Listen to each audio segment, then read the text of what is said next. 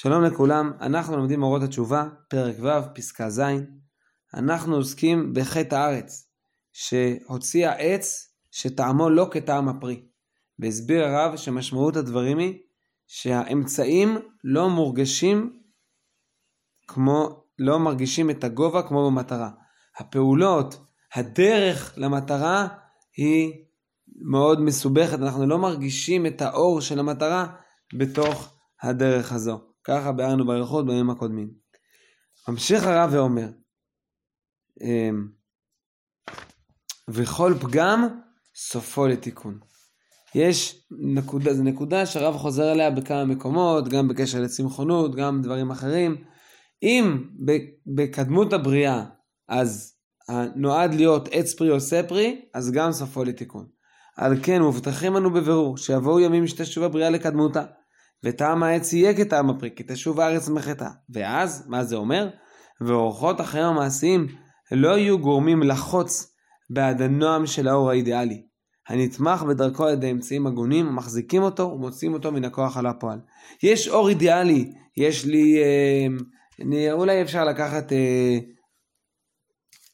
דוגמה במקום אחר, הבאנו כמה דוגמאות בימים האחרונים.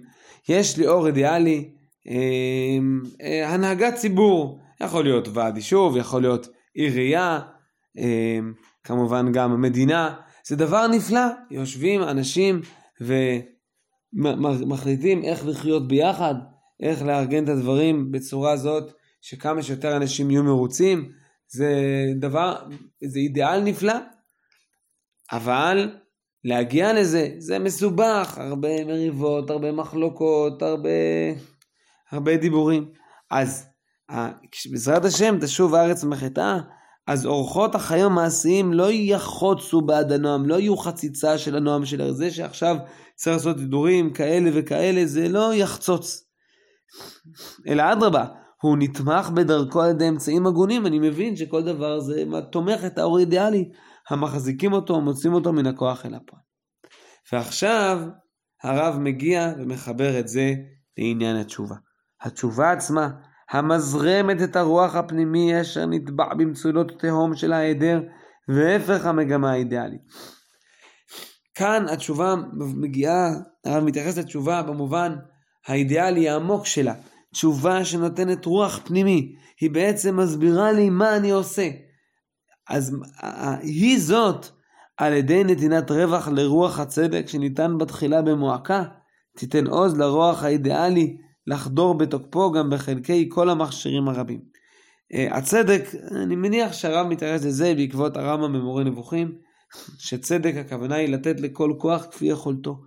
אז הבעיה היא שאני, חלק מהסיבות שאני טעם העץ לא כטעם הפרי, שהדרך היא כל כך לא נעימה, אנחנו לא, כש, אנחנו לא תמיד יודעים בדיוק איך לעשות ומה נכון, כמה להשקיע בדבר מסוים, כמה להשקיע בדבר אחר, התלבטויות של יום יום של האדם, כמה להשקיע בעבודה לפרנסתו, כמה, כמה להיות עם הילדים, צריך לעשות ככה, צריך לעשות אחרת, יש אידיאל, אידיאל של משפחה, אידיאל של פרנסה, אידיאל שיש בתוך העבודה שעושים ככה וככה, אבל איך, איך לממש את האידיאלים, זה האתגר הגדול.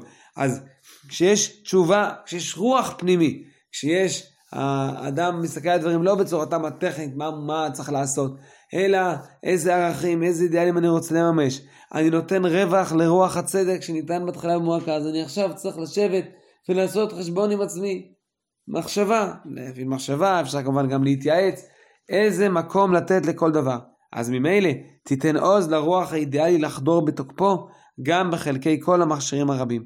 אז בחלקי המכשירים, כלומר בכל דבר, בדברים שמובילים את ה... שהם אמצעים, שהם מכשיר, הם uh, מכשיר את, ה, את, ה, את הדבר האידיאלי לצאת אל הפועל. אז באותם דברים גם הרוח האידיאלי, uh, אני נצליח, השאיפה היא שהרוח האידיאלי יחדור לשם בתוקפו, בכוחו, שאדם uh, ירגיש איך בכל דבר ודבר uh, uh, הוא מתקרב, הוא מממש את האידיאל הגדול. ומכולם יותאם טעמו של הזיו המגמתי. מגמתי, הכוונה מגמה, מטרה.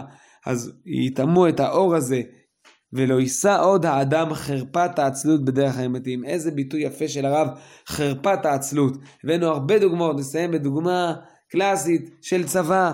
איזה דבר יותר משמעותי ועצום להגן על עם ישראל בארצו, אבל זה דורש ממך בתור חייל אלף ואחת אה, משימות חסרות משמעות, אלף ואחת פקודות שהן אה, כל קשר בינם לבין המציאות מקרי בהחלט, אבל זה הדרך, זה ה...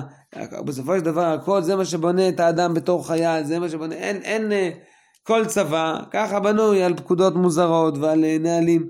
כמובן יש מקום לשנות אותם לפי יכולתו של האדם, אבל זה, אה, צריך לזכור שזה ה, זה הדרך למימוש המטרה.